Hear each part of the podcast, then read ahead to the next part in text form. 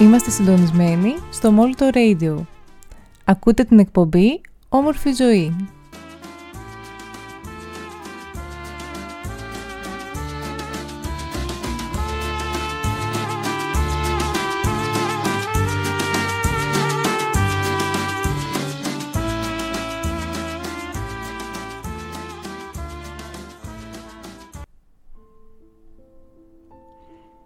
Καλησπέρα σας. Καλώς ήρθατε και πάλι στην εκπομπή μας. Έχουμε να τα πούμε αρκετό καιρό, αλλά επιστρέψαμε ανανεωμένες και με αρκετή ενέργεια και πολύ ενδιαφέρον για το σημερινό μας θέμα. Είσαι στην εκπομπή Όμορφη Ζωή. Είμαι η Κατερίνα Γαστεράτου, ψυχολόγος και ψυχοθεραπεύτρια και πάντα μαζί μου, εδώ στο πλευρό μου, έχω... Α, νομίζω θα με παρουσιάσεις. Κατερίνα Χαβέζου, είμαι υπεύθυνη επικοινωνία στο site ομορφιζωή.gr και το σημερινό μας θέμα έρχεται από τα βάθη των χρόνων και είναι ένας μύθος που τον διηγούνταν συνήθως στις κρύες χώρες του Βορρά όπου υπάρχει παγωμένη θάλασσα ή ωκεανός. Παραλλαγές της κυκλοφορούν στις κέλτικες και σκοτσέζικες φυλές τις φυλές της Βορειοδυτικής Αμερικής, στη Σιβηρία και στην Ισλανδία. Το όνομα του μύθου που θα διηγηθούμε είναι «Δέρμα της φώκιας, δέρμα της ψυχής» και μιλάει για την γυναικεία ψυχή. Ο μύθος είναι από το βιβλίο της Κλαρίσα Πινκόλα Εστές «Γυναίκες που τρέχουν με τους λύκους» που κυκλοφορεί από τις εκδόσεις και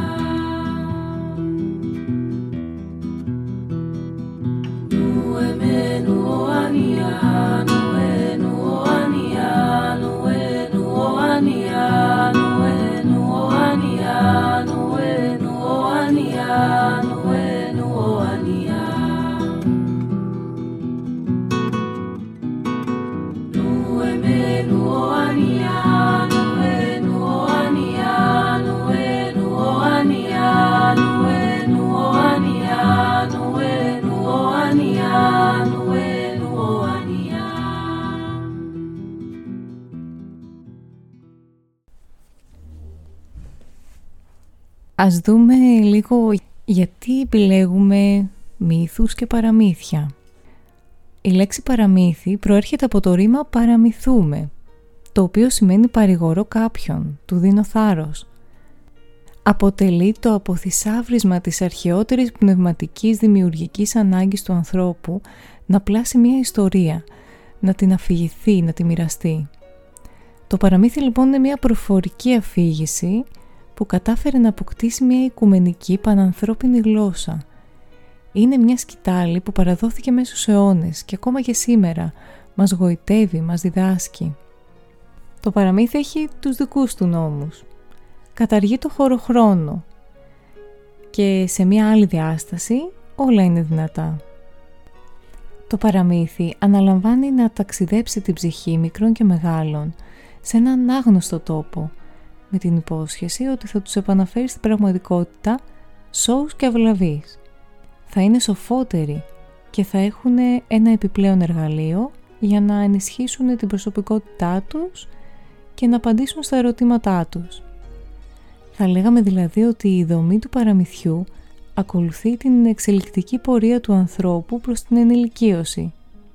Είναι το μέσο που μας ξεκλειδώνει κλειστές πόρτες μας βοηθά να εναρμονίσουμε ξανά τις ελπίδες μας με τα άγχη μας, να αναγνωρίσουμε βαθύτερα όνειρα, συναισθήματα, και να βρούμε λύσεις στα προβλήματά μας.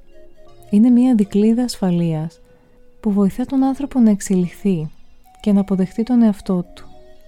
Συνεπώς τα παραμύθια γράφονται για να κοιμούνται τα παιδιά και να ξυπνάνε οι μεγάλοι, όπως λέει ο Hans Christian Andersen. Παράλληλα, μαζί με τα παραμύθια, αντίστοιχα και οι μύθοι, έχουν μία διαχρονική πύκνωση νοήματος. Σε πολύ μικρές παραβολές και ιστορίες βλέπουμε ήρωες και σύμβολα τα οποία έχουν βαθιά και αρχιτυπική σχέση με την ψυχή, με τη διαμόρφωση του ατόμου, με την εξέλιξή του και με τα ιδανικά τα οποία θέλουμε να έχουμε στις κοινωνίες ενίοτε. Όμως γιατί διαλέξαμε ένα μύθο σε σχέση με τη γυναίκα και με τις γυναίκες; Από την φιλόσοφο και ιστορικό Σίλβια Φεντερίτσι λαμβάνουμε πληροφορίες σχετικά με το πώς ε, οι γυναίκες είχαν μία πολύ μεγάλη παράδοση στο κομμάτι της ε, συλλογικής δράσης, της φροντίδας της κοινότητας, πριν ακόμα ενταχθούν στο κομμάτι της ε, σύγχρονης ε, παραγωγής και εργασίας που αυτό θεωρείται η εξέλιξή τους. Για να περάσουν οι γυναίκες σε αυτή την ε, σύγχρονη μορφή τους, άφησαν πίσω τους πολλά ουσιαστικά και συλλογικά κομμάτια, τα οποία είχαν να κάνουν με μεθόδους φροντίδας, με μεθόδους ε, ιατρικής, ε, περιγενετικής φροντίδας, με προφορικές παραδόσεις. Όλα αυτά τα κομμάτια τα οποία στη σύγχρονη κοινωνία έχουν περάσει σε διάφορες ειδικότητες, σε διάφορες ε, εξειδικεύσεις θα λέγαμε. Αυτά όλα στις κοινότητες τα συγκρατούσαν οι γυναίκες, οι ομάδες των γυναικών όπου με την προφορική παράδοση περνούσαν από γενιά σε γενιά. Από αυτές τις λαϊκές παραδόσεις όλων των πολιτισμών μπορούμε να ανοιχνεύσουμε και το έχουν κάνει ευτυχώς ε, σοφότερες γυναίκες από εμάς, την ποιότητα και το είδος της γυναικείας ψυχής και εξέλιξης. Οπότε εμείς σήμερα επιλέξαμε έναν μύθο που μιλάει για την επιστροφή της γυναίκας στα, στη βαθιά ψυχή της, στην άγρια ψυχή της, όταν έχει χαθεί και όταν έχει εγκαταλείψει για πολύ καιρό αυτό το ζωτικό της κομμάτι. Θα περάσουμε στο μύθο που θα τον ακούσετε σε δύο μέρη και μετά θα ανοιχνεύσουμε μαζί με τη βοήθεια της ε, εστές τα βασικά αυτά σύμβολα τα οποία έχουν νόημα να τα βρει κάθε γυναίκα στον δικό της εαυτό.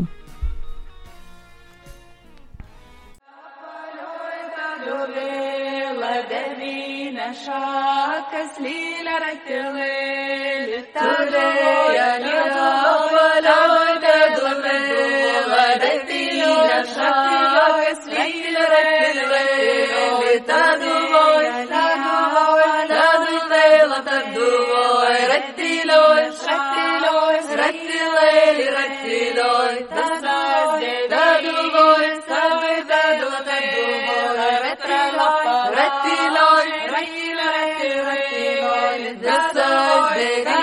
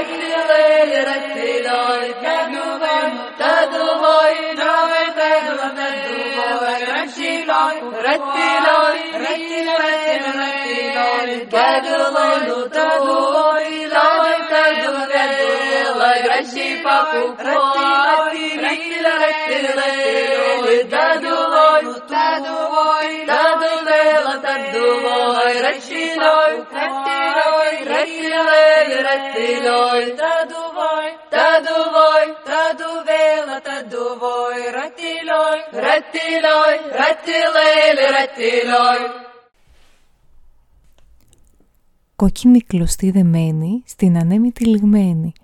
Δώσ' της να γυρίσει, παραμύθι να αρχινήσει.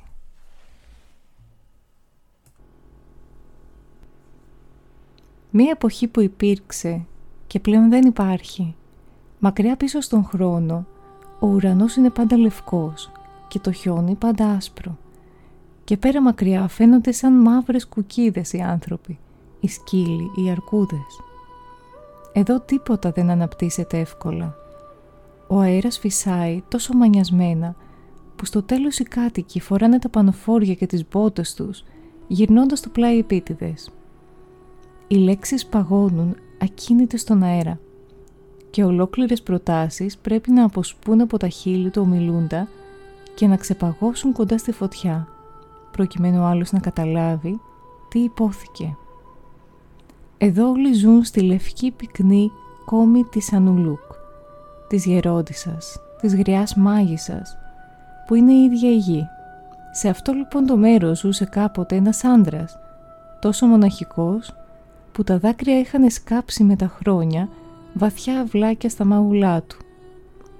Προσπαθούσε να χαμογελάει και να είναι ευτυχισμένος. Κυνηγούσε, έστεινε παγίδες και έπιανε αγρίμια. Κοιμόταν χορτάτος, αλλά του έλειπε η ανθρώπινη παρέα.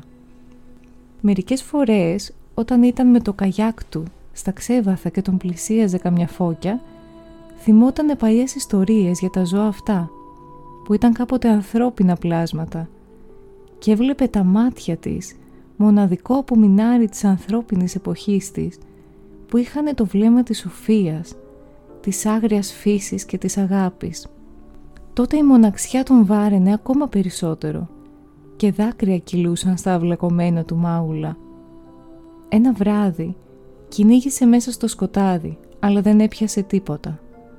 Καθώς το φεγγάρι βγήκε ψηλά στον ουρανό και ο πάγος έλαμπε, έφτασε σε ένα μεγάλο πιτσιλωτό βράχο μέσα στη θάλασσα. Με το ασκημένο μάτι του έπιασε μία κίνηση. Ο γεροβράχος κινούνταν με απίστευτη χάρη. Λάμνοντας αργά και βαθιά, πλησίασε και εκεί στην κορυφή του βράχου είδε μία μικρή ομάδα γυναικών, γυμνών σαν να είχαν μόλις βγει από την κοιλιά της μάνας τους, να χορεύουν. Έμεινε εκεί να τις κοιτάζει αυτός ο μοναχικός άντρας που δεν είχε φίλους παρά μόνο στις αναμνήσεις του. Οι γυναίκες ήταν φτιαγμένες θα από του φεγγαριού το γάλα. Το δέρμα τους έλαπε με μικρά ασημένια στίγματα σαν τον Σολομών την Άνοιξη τα πόδια και τα χέρια τους ήταν μακριά και γεμάτα χάρη. Μπροστά σε τόση ομορφιά, ο άντρας έμεινε κατάπληκτος μέσα στη βάρκα του και το νερό τον έφερνε όλο και πιο κοντά στο βράχο. Άκουγε το υπέροχο γέλιο τους. Άραγε, αυτές γελούσαν ή ήταν ο αποφλασμός του νερού στην άκρη του βράχου. Ο άντρας ένιωσε μπερδεμένος αλλά και καταμαγευμένος. Η μοναξιά δεν του βάραινε πια το στήθος σαν υγρή προβιά. Χωρίς να το καλοσκεφτεί, σαν να υπάκουε στη μοίρα του, πήδησε πάνω στο βράχο και άρπαξε ένα από τα δέρματα φώκιας που κοίτονταν εκεί. Ύστερα κρύφτηκε πίσω από μία προεξοχή και έχωσε το δέρμα βαθιά μέσα στο πανοφόρι του. Σύντομα άκουσε μία γυναικεία φωνή, την πιο όμορφη που είχε ακούσει ποτέ, σαν φάλαινα την αυγή ή μάλλον σαν νεογέννητο ανοιξιάτικο λικάκι που κουτρουβαλάει. Πα, όχι, όχι, η φωνή της ήταν πολύ ωραιότερη, αλλά δεν έχει σημασία γιατί. Μα τι κάνανε εκείνες οι γυναίκες; Ε, λοιπόν, φορούσαν τα δέρματα και ως γυναίκες φώκες πλέον, γλιστρούσαν στη θάλασσα με κραυγές χαράς. Όλες, εκτός από μία. την πιο ψηλή. Αυτή έψαξε παντού για το δέρμα της, αλλά δεν το βρήκε πουθενά. Ο άντρας αναθάρισε, από τι δεν ήξερε να πει. Άφησε το βράχο και ξεπρόβαλε μπροστά της. «Γυναίκα, γίνε σύζυγός μου. Είμαι ένας άντρας μόνος του». «Αχ, δεν μπορώ να γίνω σύζυγος», του απάντησε. «Γιατί είμαι από αυτές που ζουνε κάτω στα βάθη, τεμεκβανέκ». «Γίνε γυναίκα μου», επέμεινε ο άντρας. «Σε επτά καλοκαίρια θα σου δώσω πίσω το δέρμα της φώκιας και τότε βλέπεις αν θα μείνεις ή αν θα φύγεις». Η νεαρή γυναίκα φώκια τον κοίταξε για πολλή ώρα, με μάτια σαν ανθρώπινα, παρά την καταγωγή της. Και απάντησε διστακτικά «Θα έρθω μαζί σου και σε επτά καλοκαίρια από τώρα θα αποφασιστεί».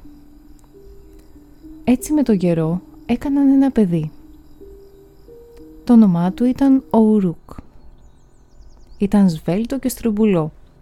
Το χειμώνα η μητέρα έλεγε στο παιδί παραμύθια για τα πλάσματα κάτω από τη θάλασσα και ο πατέρας κάλυζε με το μαχαίρι του τη λευκή πέτρα σχηματίζοντας μια αρκούδα ή ένα λύκο. Όταν η μητέρα έβαζε το παιδί ο Ουρούκ για ύπνο, του έδειχνε μέσα από το άνοιγμα για τον καπνό τα σύννεφα με τα πολλά του σχήματα. Αλλά αντί να του απαριθμεί τις διάφορες εικόνες του γερακιού και της αρκούδας και του λύκου, του διηγιόταν ιστορίες με θαλάσσιους ύπους, φάλαινες, φώκες και σολομούς. Γιατί αυτά τα πλάσματα γνώριζε. Ο καιρός περνούσε και η σάρκα της άρχισε να στεγνώνει. Στην αρχή ξεφλούδιζε, ύστερα έσκαζε. Το δέρμα στα βλέφαρά της άρχισε να πέφτει σε κομματάκια. Τα μαλλιά της έπεφταν κι αυτά. Και η γυναίκα έγινε ένα λόκ, σαν το πιο χλωμό λευκό δέρμα φώκιας. Ενώ ήταν παχουλή, άρχισε να μαζεύει. Προσπαθούσε να κρύβει την αδυναμία της. Όμως κάθε μέρα τα μάτια της θόλωναν όλο και περισσότερο. Άρχισε να βαδίζει, με τα χέρια τεντωμένα μπροστά, γιατί η όρασή της χειρο... χειροτέρευε. Ένα βράδυ, το παιδί ο Ουρούκ ξύπνησε από κραυγές και ανακάθισε πάνω στα δέρματα. Άκουσε τον πατέρα του να βρυχέται σαν αρκούδα και να μαλώνει με τη μητέρα του. Άκουσε τη μητέρα του να κλαίει σαν ασίμι που χτυπάει πάνω σε πέτρα. Μου έκρυψε στο δέρμα για 7 χρόνια και τώρα είμαστε στον 8ο χειμώνα. Θέλω πίσω αυτό από το οποίο είμαι φτιαγμένη, φώναζε η μητέρα του. Αν σου το δώσω γυναίκα θα με αφήσεις, το ξέρω, βροντοφώναξε ο πατέρας του. Δεν είμαι σίγουρη για το τι θα κάνω, αλλά σίγουρα πρέπει να μου δώσεις πίσω αυτό από το οποίο είμαι φτιαγμένη. Και ύστερα θα αφήσεις εμένα χωρίς γυναίκα και το αγόρι μας χωρίς μάνα. Είσαι κακιά. Και με αυτά τα λόγια ο άντρας της παραμέρισε το χοντρό παραπέτο της πόρτας και βγήκε μες στη νύχτα.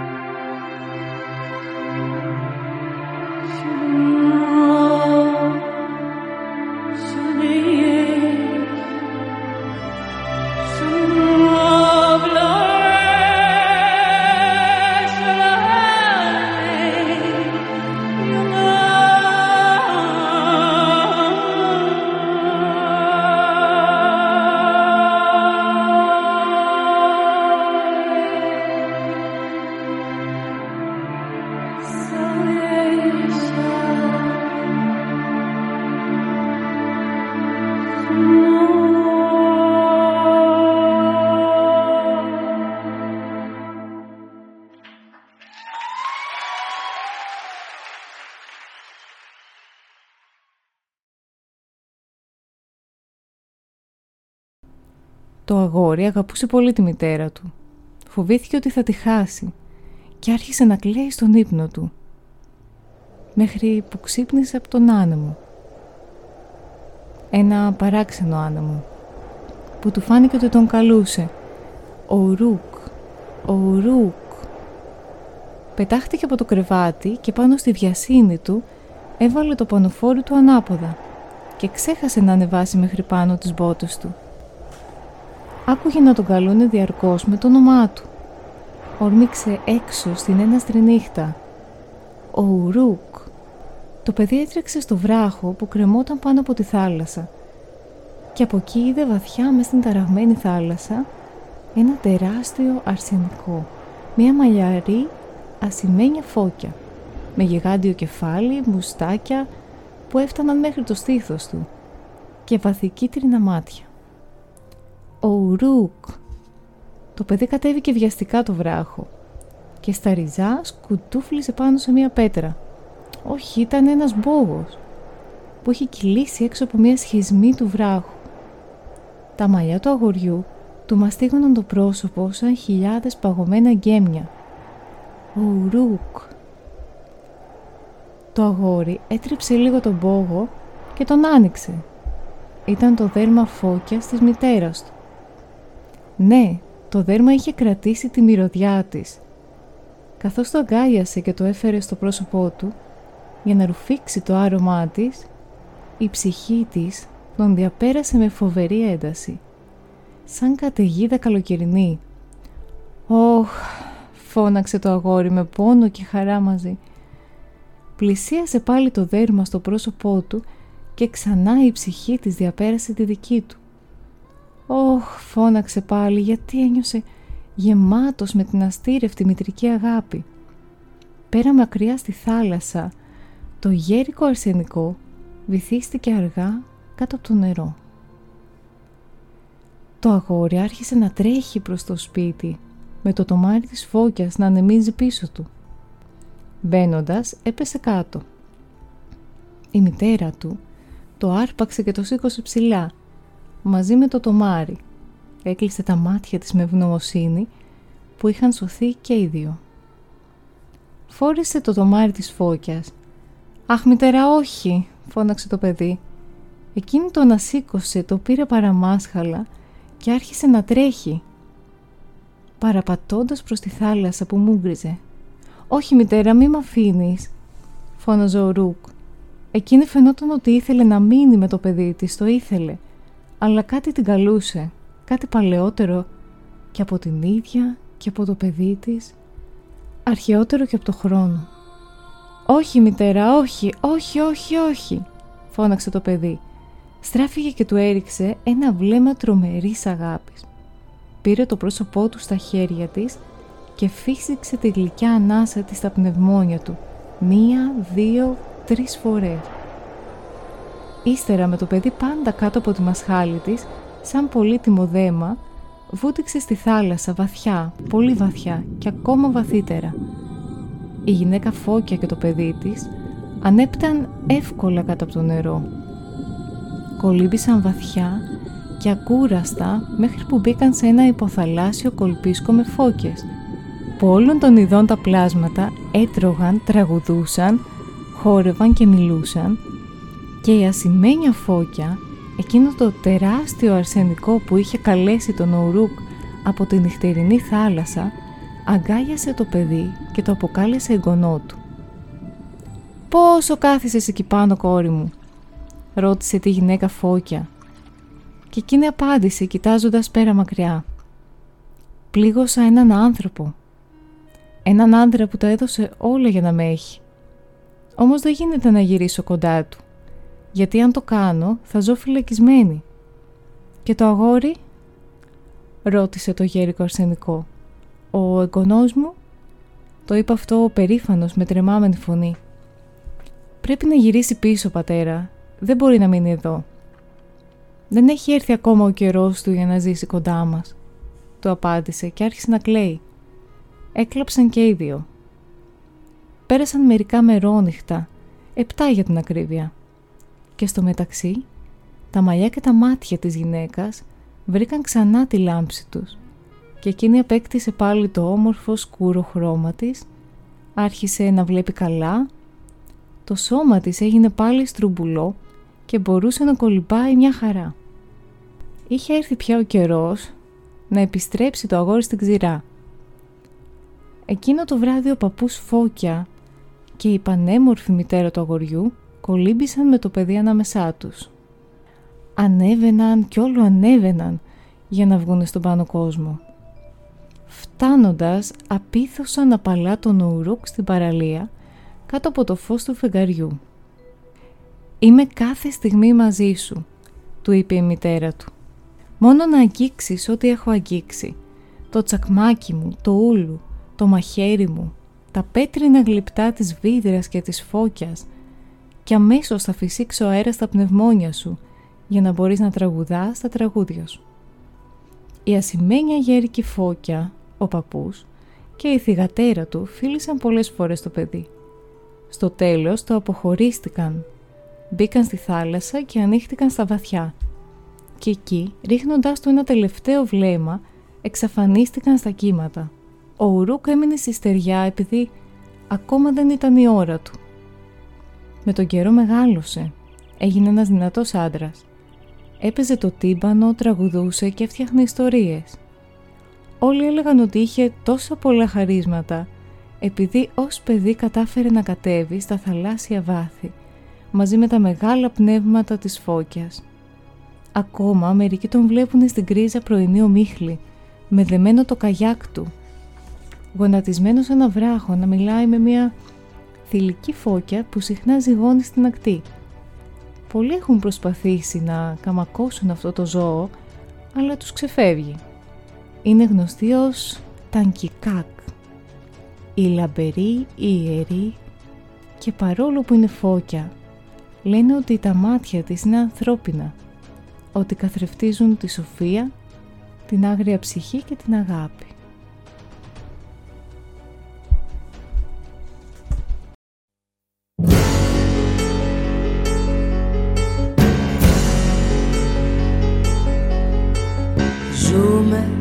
Σε ένα κόσμο μαγικό. Με φόντο την Ακρόπολη το λικαβιτό γεμάτα τα μπαλκόνια πολιτικά ειδόνια υποσχέσεις και αγάπες και πολύχρωμα μπαλόνια για ευτυχισμένα χρόνια και εσύ Ελένη και κάθε Ελένη της επαρχίας της Αθήνας κοιμωμένη. Και εσύ Ελένη και κάθε Ελένη της επαρχίας της Αθήνας κοιμωμένη. Η ζωή σου να το ξέρεις είναι επικηρυγμένη να πεθαίνεις για την Ελλάδα είναι άλλο. Κι άλλο εκείνη να σε πεθαίνει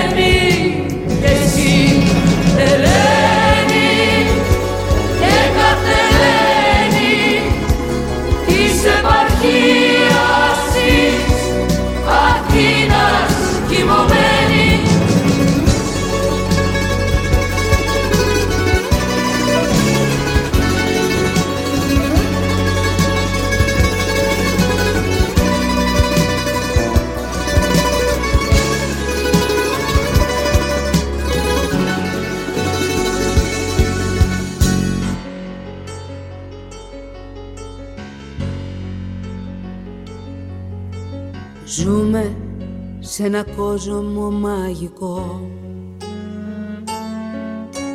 Η ποχθόνια δουλεύει με μοναδικό σκοπό. Να σε μπάσει στο παιχνίδι Τη ζωή σου πως θα φτιάξει. Να σου τάξει, να σου τάξει την ψυχή σου να ρημάξει και όταν φτάσει να ελέγχει της ελπίδας σου τον πόνο δεν του φτάνει το μόνο.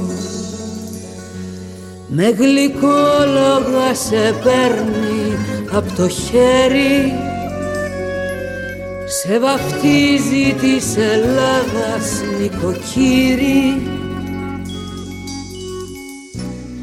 Και εκεί που λες αλλάξανε τα πράγματα.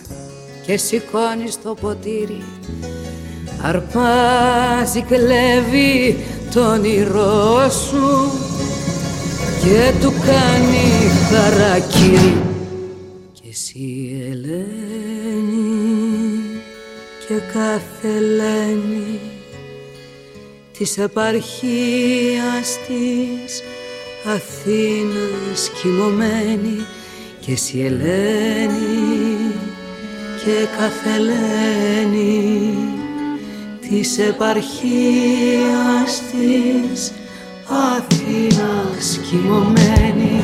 Και εσύ Ελένη και κάθε Ελένη της επαρχίας της Αθήνας κοιμωμένη.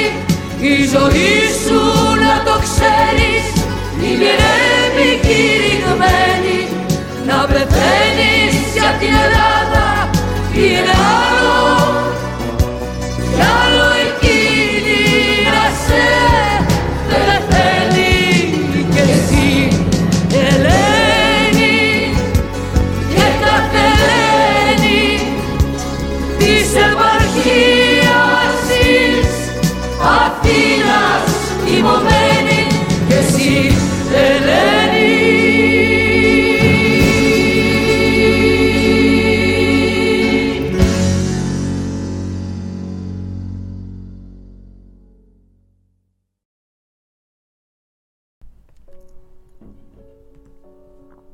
Ίσως για πολλές από εμάς το σύμβολο αυτού του ζώου της φώκιας να μας είναι λίγο άγνωστο ωστόσο θα ξεκινήσουμε από αυτό γιατί η μελωδικότητα του μύθου μπορεί να άγγιξει τις ψυχούλες μας και θα πω ότι η φώκια είναι ένα από τα πιο όμορφα σύμβολα για τη γυναικεία ψυχή.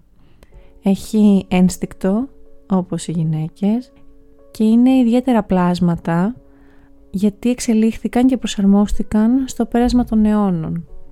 Όπως είναι στο μύθο έτοιμη η φώκια να αντιδράσει, αστραπιαία να αποσυρθεί και να αντεπιτεθεί όταν νιώσει απειλή, με τον ίδιο ακριβώς τρόπο συμπεριφέρεται και η ψυχή μας. Εωρείται δίπλα μας, μέσα μας, θρέφει το πνεύμα και δεν το βάζει στα πόδια όταν αντιλαμβάνεται κάτι καινούριο, κάτι ασυνήθιστο ή κάτι δύσκολο. Στην πορεία εξατομίκευσης των γυναικών φαίνεται πως υπάρχει τουλάχιστον και κάποια συγκεκριμένη στιγμή μία φορά κατά την οποία θα νιώσουν ότι τους έχουν κλέψει ένα κομμάτι από την ψυχή τους. Τις περισσότερες φορές η μεγάλη αυτή κλοπή μας πλήττει ακριβώς σε ένα τεφλό σημείο και στις γυναίκες συμβαίνει για τους λόγους που αναφέρεται και στο παραμύθι. Πολλές είναι νέες τη στιγμή που γίνεται αυτό. Είναι ανίκανες να διακρίνουν τα κίνητρα των άλλων. Δεν έχουν πείρα να διαβλέψουν το μέλλον, αδιαφορούν για τα σημάδια γύρω τους και τελικά η μοίρα τους φέρνει μαθήματα ζωής. Όσες έχουν νιώσει κάπως ότι έχουν χάσει κάτι, ένα δικό τους κομμάτι, ίσως νιώθουν ταυτόχρονα ότι ήταν και εκείνη η στιγμή κατά την οποία μπήκαν σε μια διαδικασία να γνωρίσουν καλύτερα τον εαυτό τους. Το ίδιο μας δείχνει και ο μύθος, ότι τη στιγμή που η γυναίκα φώκια αντιλαμβάνεται ότι κάτι της λείπει, είναι και η στιγμή που ξεκινάει το δικό της ταξίδι για να αποκαταστήσει όλα αυτά που συνέβησαν. Πολλές φορές, όπως και η γυναίκα στο παραμύθι, οι γυναίκες έχουν αυτή την κλοπή από πρόσωπα εμπιστοσύνης, από πρόσωπα τα οποία μπορεί να είναι μητέρες τους, μπορεί να είναι γιαγιάδες τους, οι οποίες προσπαθούν να μοιήσουν τα νέα κορίτσια στον τρόπο ζωής, στο πώς να διαφυλάξουν τα προσωπικά τους κομμάτια, ενώ όμως οι ίδιες δεν έχουν φτάσει σε αυτό το επίπεδο εξέλιξης. Η Κλαρίσα μας λέει ότι όταν κάποιος που δεν έχει περάσει τη δική του μίση και δεν έχει εξελιχθεί ψυχικά προσπαθήσει να εκπαιδεύσει μία νέα ψυχή, το πιο πιθανό είναι να μην τα καταφέρει. Επίσης, οι γυναίκες πολλές φορές μπαίνουν σε αυτές τις ε, ψυχικές διαδικασίες από άτομα που είναι του αντίθετου φίλου και εκείνα κάπως έχουν ε, τυφλωθεί ή έχουν μαγευτεί από την ωραιότητα της ψυχής των γυναικών και θέλουν να κατακτήσουν αυτό το κομμάτι, να καλυφθούν. Το αρσενικό να καλυφθεί από ένα κομμάτι του θηλυκού. Και πάλι όμως δεν το κάνουν με έναν τρόπο που θέλουν ολόκληρη την ψυχή, την ολότητα και θέλουν να αρπάξουν ένα κομμάτι. Τότε είναι πάλι μια στιγμή στη ζωή των γυναικών, ειδικά στις πρώτες εμπειρίες ερωτικές, που μπορεί να χάσουν αυτό το κομμάτι της ψυχής τους. Το σύμβολο λοιπόν της ε, γυναίκας φώκιας που χάνει το σώμα της, το ψυχικό της σώμα, μας είναι αρκετά γνωστό και θα προχωρήσουμε να δούμε το πώς τελικά μπαίνει σε αυτή την πορεία, ποια είναι αυτά τα σημεία κλειδιά, τα οποία τη φέρνουν στο να επανακτήσει την ψυχική της ολότητα.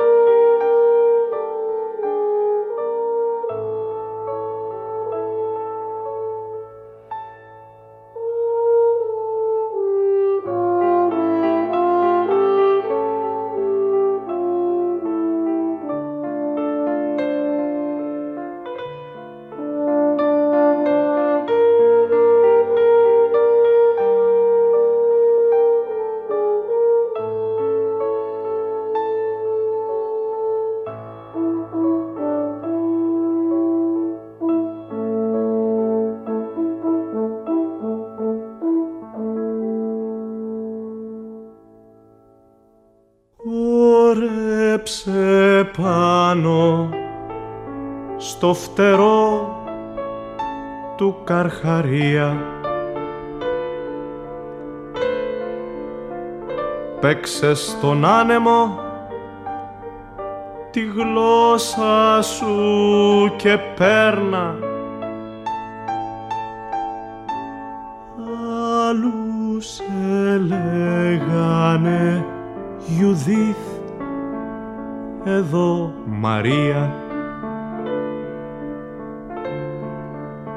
Το φίδι σκίζεται στο βράχο με τη σμέρνα.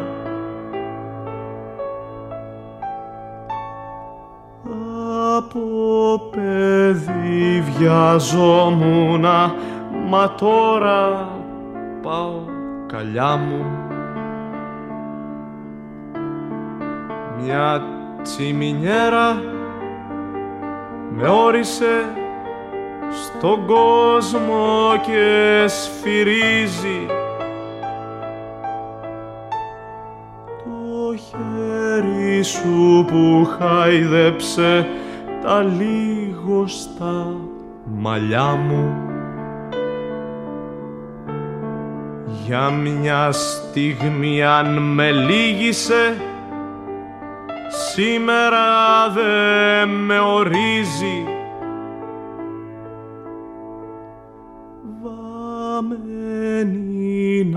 να σε φέγγει κόκκινο φανάρι. Γιωμάτι φύκια και ροδάνθη αμφίβια μοίρα.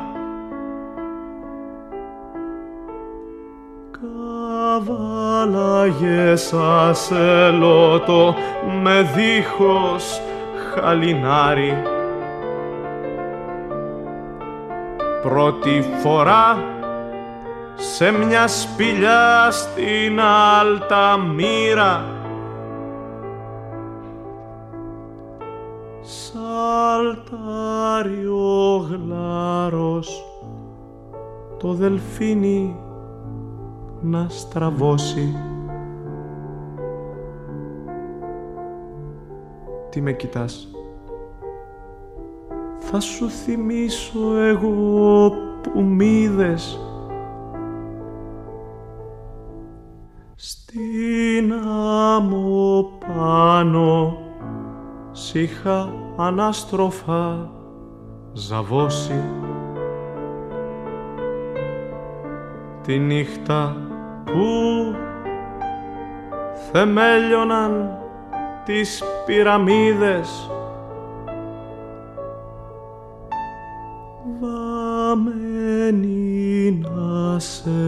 φέγγει φως αρρωστημένο. Δίψας χρυσάφι πάρε ψάξε μέτρα.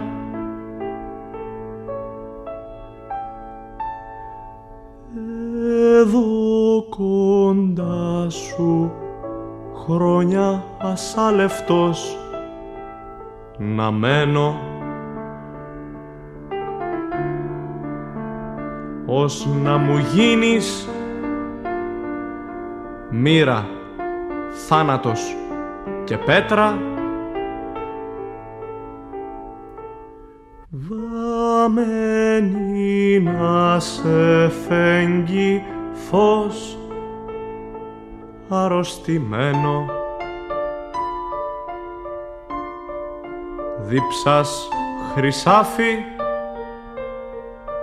Πάρε ψάξε μέτρα.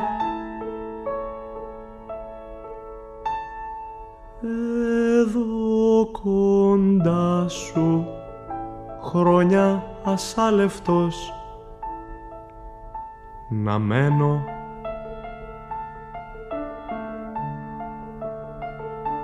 Ως να μου γίνεις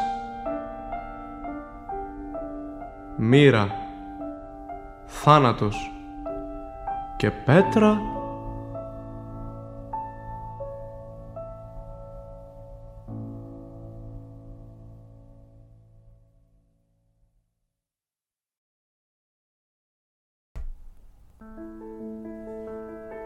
Στην παραβολή η γυναίκα, η γυναίκα Φώκια, έχει συμφωνήσει με τον άντρα να μείνει για συγκεκριμένο χρονικό διάστημα, για 7 χρόνια μαζί του και μετά να επιλέξει το τι θα κάνει. Τα χρόνια περνάνε και τελικά μένει για παραπάνω. Και τότε και οι γυναίκες αντιλαμβάνονται ότι όσο μένουν για περισσότερο χρονικό διάστημα από όσο αντέχουν μακριά από τον εαυτό τους, μακριά από το μέρος από το οποίο ανήκουν, γίνονται όλο και πιο ανίκανες να δώσουν στον εαυτό τους την απαιτούμενη ορμή για ζωή. Αντί να κρατούν τα ενία των επιλογών τους, κρέμονται από αυτά.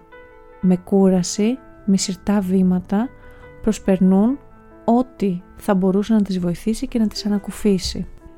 Και όταν γυρνάει τελικά η φώκια, πού πηγαίνει, πού καταλαβαίνουμε ότι πάει όταν βουτάει βαθιά στο βυθό; Πάει στο σπίτι της, όπου σπίτι είναι ένα μέρος στο οποίο μια σκέψη ή ένα συνέστημα μπορούν να βρίσκουν τροφή αντί να διακόπτονται και να αποδιώχνονται γιατί κάτι άλλο απαιτεί το χρόνο και την προσοχή μας. Σπίτι είναι μια διάθεση και αίσθηση αδιατάραχτη, χάρη στην οποία βιώνουμε συναισθήματα που λίγο ή πολύ αναστέλλονται στην καθημερινότητά μας. Συναισθήματα όπως το δέος, την ενόραση, τη γαλήνη, την απελευθέρωση από τη βιωτική μέρημνα, από τις απαιτήσεις, από τους συνεχείς περισπασμούς. Αυτοί οι θησαυροί από το σπίτι, από τον τόπο, αποθηκεύονται στην ψυχή για να χρησιμοποιηθούν αργότερα στον εξωτερικό κόσμο. Σπίτι είναι η ανέγκυχτη, η ενστικτόδη ζωή. Εκεί που όλα είναι στη θέση τους. Όλοι οι ήχοι ακούγονται σωστά. Και τα φώτα το ίδιο. Και οι μυρωδείς μας γαλινεύουν περισσότερο παρά να μας αναστατώνουν. Μερικές γυναίκες δεν επιστρέφουν ποτέ στον τόπο τους. Περνάνε όλη τους τη ζωή σαν νεκροζώντανες, σαν ζόμπι. Μια γυναίκα σε τέτοια κατάσταση κυκλοφορεί σαν κάτισα. Έχει την παράξενη αίσθηση ότι καταφέρνει πολλά, αλλά η ευχαρίστηση από τα κατορθώματά της είναι λίγη. Για ορισμένες από αυτές, σπίτι σημαίνει να αναλάβουν ένα εγχείρημα. Κάποιες αρχίζουν ξανά το τραγούδι που για χρόνια είχαν παρατήσει με διάφορες δικαιολογίες, μαθαίνουν σε βάθος όσο από καιρό ήθελαν να μάθουν. Αναζητούν πρόσωπα και πράγματα τα οποία έχουν χάσει από τη ζωή τους, ανακτούν τη φωνή τους και αρχίζουν να συγγράφουν, ξεκουράζονται, κάνουν δική τους μία γονίτσα του κόσμου. Λαμβάνουν αποφάσεις τρομερές και φοβερές, αφήνουν το ίχνος τους. Μέχρι να ξαναγυρίσει η λάμψη στα μάτια της, να γίνει η διάθεσή της ζωηρή, παλόμενη, μέχρι να ζωντανέψουν ξανά οι αισθήσεις της. Αν μια γυναίκα τιμά απολύτως τους κύκλους του νόστου, οι γύρω της θα μάθουν και αυτοί να τους τιμούν. Για να επιστρέψουν σε ένα σπουδαίο σπίτι, πρέπει να πάρουμε χρόνο από την καθημερινή ρουτίνα, χρόνο αποκλειστικά και απαραβίαστα για εμάς.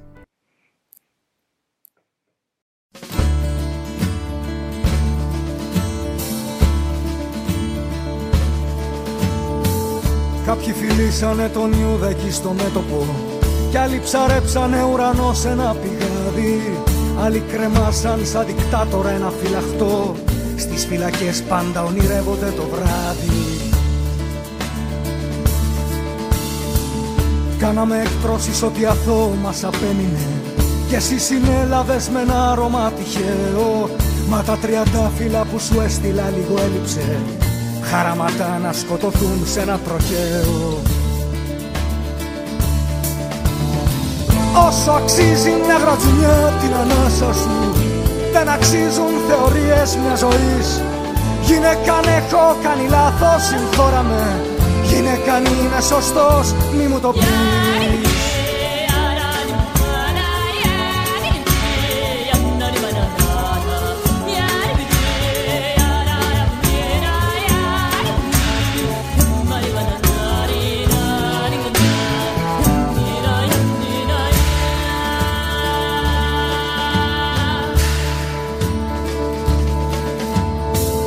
Κάποια πατρίδα τα χείλια μου τα φίλησε Φτηνά και με σπροξεγελώντας προς τη μάχη Κι όσοι της δώσαν το κορμί τους για παράσημο Αυτή ένα τάφο που σκάρφωσε στη ράχη.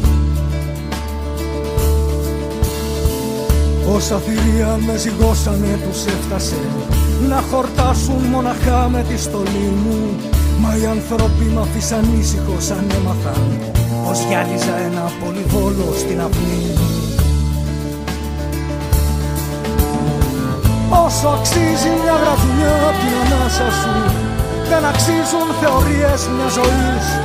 Γυναίκα αν έχω κάνει λάθος συγχώρα με. Γυναίκα αν είμαι σωστός μη μου το πεις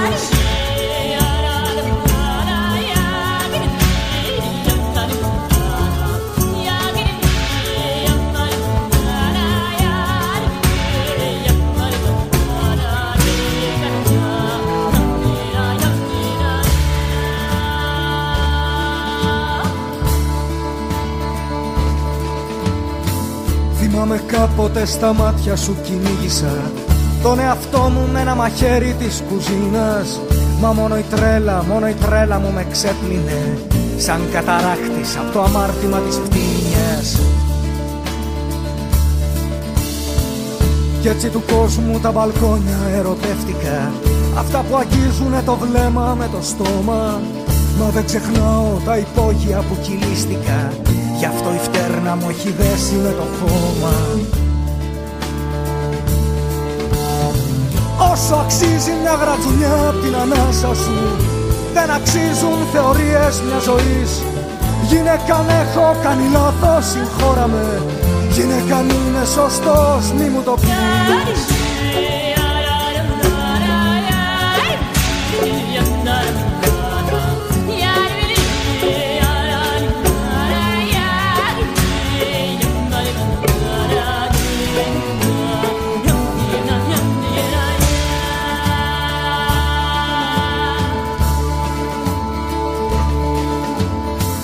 Απόψε πότισα τις ρίζες που ονειρεύτηκες Και τους καρπούς που εγκυμονούσε η τροχιά σου. Κύρα δεν βρήκα μουσική που να σου άξιζε. Πόνο στη γέννα προσκυνώ την αρχοντιά σου. Θα χαραμίσω τη ζωή μου περιμένοντας Να είναι πολύ αργά για να τη διορθώσω. Και στα ρουθούνια του ουρανού θα βορειάζοντας Τη μύτη του πριν ξεψυχήσω να ματώσω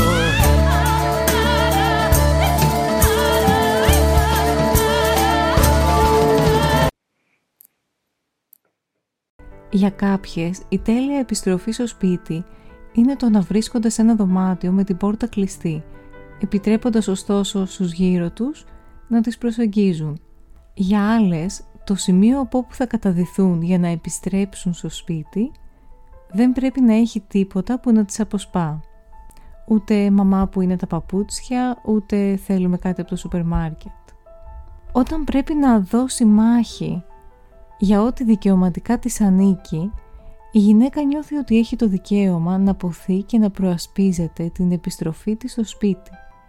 Αλλά για πολλές γυναίκες η μάχη αυτή πρέπει να δοθεί επίσης ή αποκλειστικά εσωτερικά, ενάντια σε ένα ολόκληρο ψυχικό σύμπλεγμα που τους αρνείται καταρχήν την επιθυμία του.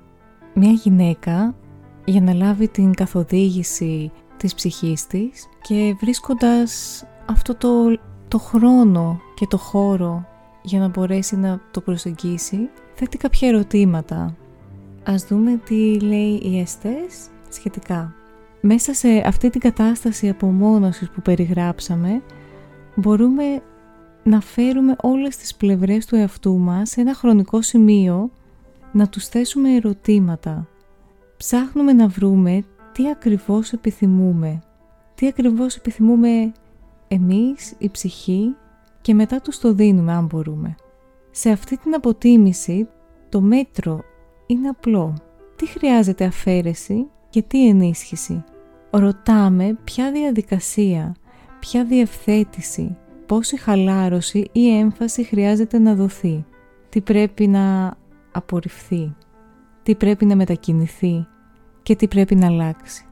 Ερωτήματα τα οποία μπορούμε όλες οι γυναίκες να φέρνουμε καθημερινά στον εαυτό μας ή όποτε νιώθουμε τη μεγαλύτερη ανάγκη να ξανασυνδεθούμε με τον εσωτερικό μας εαυτό. Πάντως φαίνεται πως δεν έχουμε κάποια δικαιολογία για να μην κάνουμε αυτήν την πολύτιμη δουλειά που θα φέρει στην επιφάνεια ταλέντα και άγνωστες πτυχές μας οι οποίες κάποια στιγμή σιώπησαν ή τους επιβλήθηκε μια ψυχική σιωπή χωρίς τότε να έχουμε κάποιον να μας καθοδηγήσει. Έχουμε εργαλεία, υπάρχουν άνθρωποι που έχουν μιλήσει και γυναίκες που έχουν μιλήσει για αυτές τις διαδικασίες. Ας τις ακούσουμε και τις αφήσουμε να μας συντροφεύσουν σε αυτό το πολύ όμορφο ταξίδι της ψυχής μας.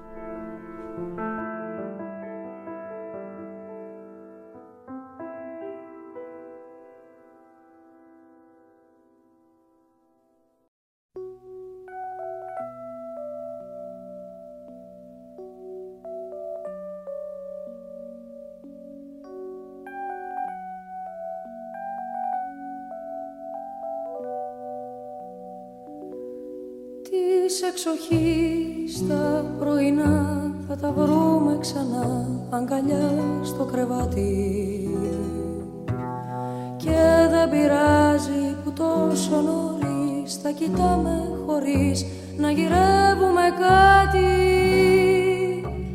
Τη σιγουριά στα υλικά είναι λόγια γλυκά σε κασέτες γραμμένα.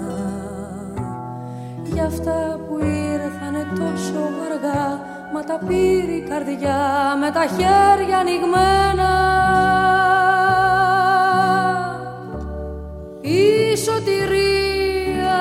ψυχής είναι πολύ μεγάλο πράγμα. Σαν ταξιδάκι αναψυχής με ένα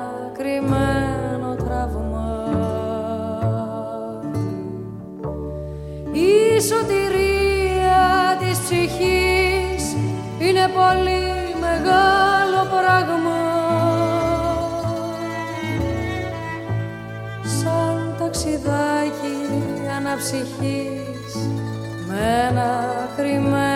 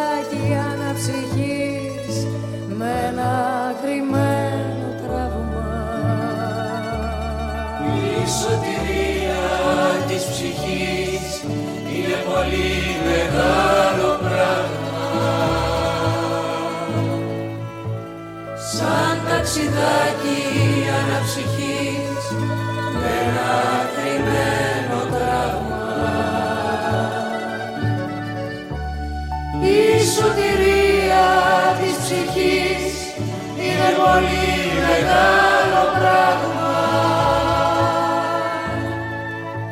Σαν ταξιδάκι αναψυχής με ένα κρυμμένο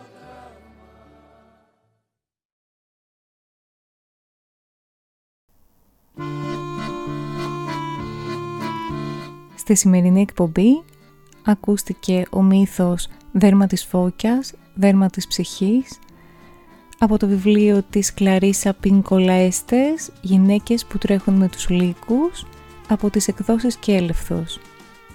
Ακούστηκε απόσπασμα σχετικά με τους μύθους και τα παραμύθια από το άρθρο της Σταυρούλας Θεοδωροπούλου και αν εσύ μιλάς με παραμύθια και παραβολές είναι γιατί τα ακούς γλυκύτερα ακούστηκαν τα κομμάτια Μεσογειακές φωνές, Μικρά Αγγλία Το λιθουανικό πολυφωνικό συγκρότημα Nine Lindens. Dead Can Dance, Sanvian Η σωτηρία της ψυχής, Άλκης της Πρωτοψάλτη. Γυναίκα, Χρήστος Θηβαίος. Χορεύοντας το φτερό του Καρχαρία. Θάνος Μικρούτσικος, Γιάννης Κούτρας. Χάρης Αλεξίου και εσύ Ελένη.